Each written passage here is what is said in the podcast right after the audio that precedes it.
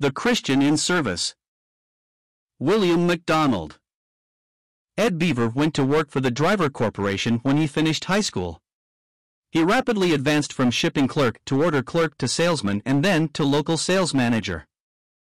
Each promotion had been particularly welcome. Ed had married when he was 22, and he and his wife now had three children. Increasing expenses in the home seemed to eat up the pay raises as fast as they came. No matter how much Ed made, they always had a hard time balancing the budget.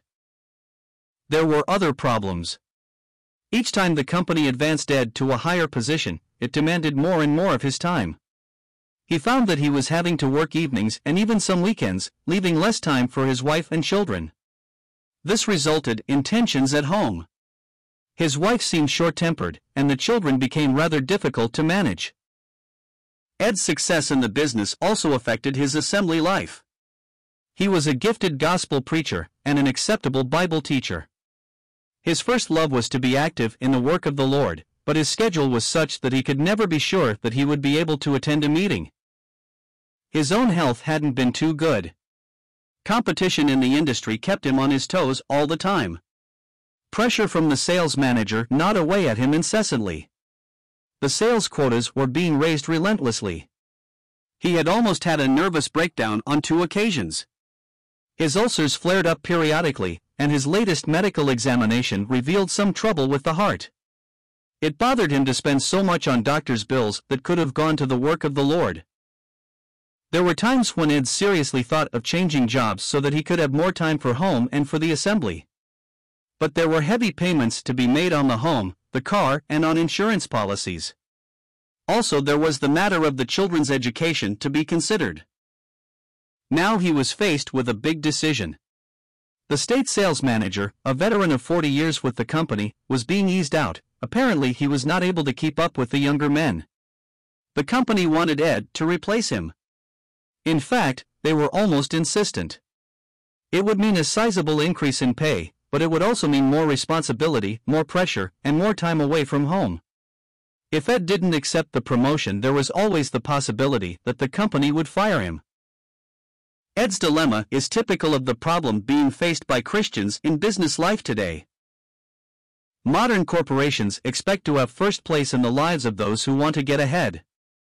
They want the best of a man's time, talents, and strength. They will extract the final ounce of blood, the last full measure of devotion. They will let him go when he can no longer come up to their expectations. It is about time that believers did some rethinking about this whole problem. We need to develop tough mindedness in dealing with secular employers. We need to maintain a proper sense of values, to hold things in their true perspective. First of all, a man's job should never be allowed to assume first place in his life. Our calling in life is to serve the Lord, the job is simply a means of paying expenses. Jesus said, Seek ye first the kingdom of God and his righteousness. Matthew 6 verse 33. The New Testament never suggests that we are called to be tent makers, carpenters, or plumbers.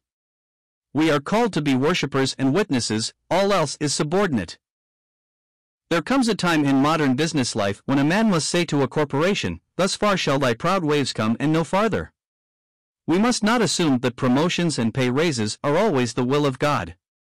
Instead, they may be tests of our faithfulness to Him, temptations to lure us from the path of service to Him.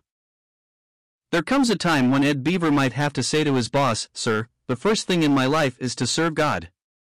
The second thing of importance is my family. Driver Corporation comes third.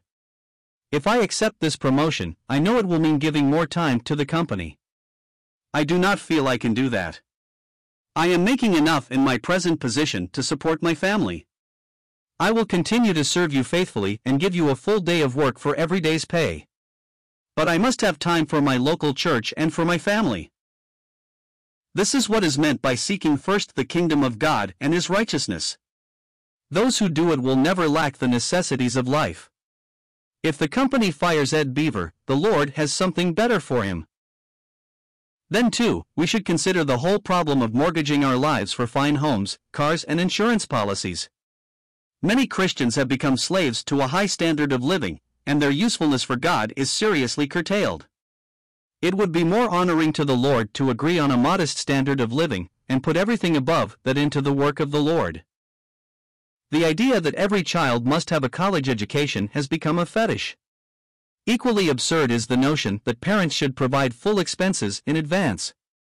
The day will probably never come when a young person cannot earn most of his education by hard work and by scholarships. The education will mean more to him, and he will be the better man for having to work for it. Handing everything to children on a silver platter is not always a kindness. If our Christian lives are to be effective for God, we must make decisions for Him.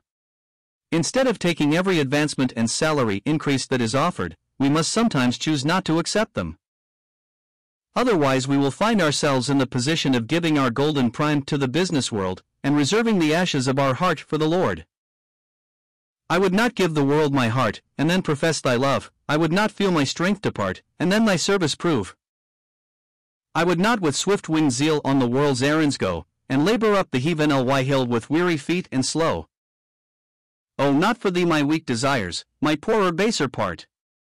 Oh, not for thee my fading fires, the ashes of my heart. Oh, choose me in my golden time, in my dear joys have part. For thee the glory of my prime, the fullness of my heart.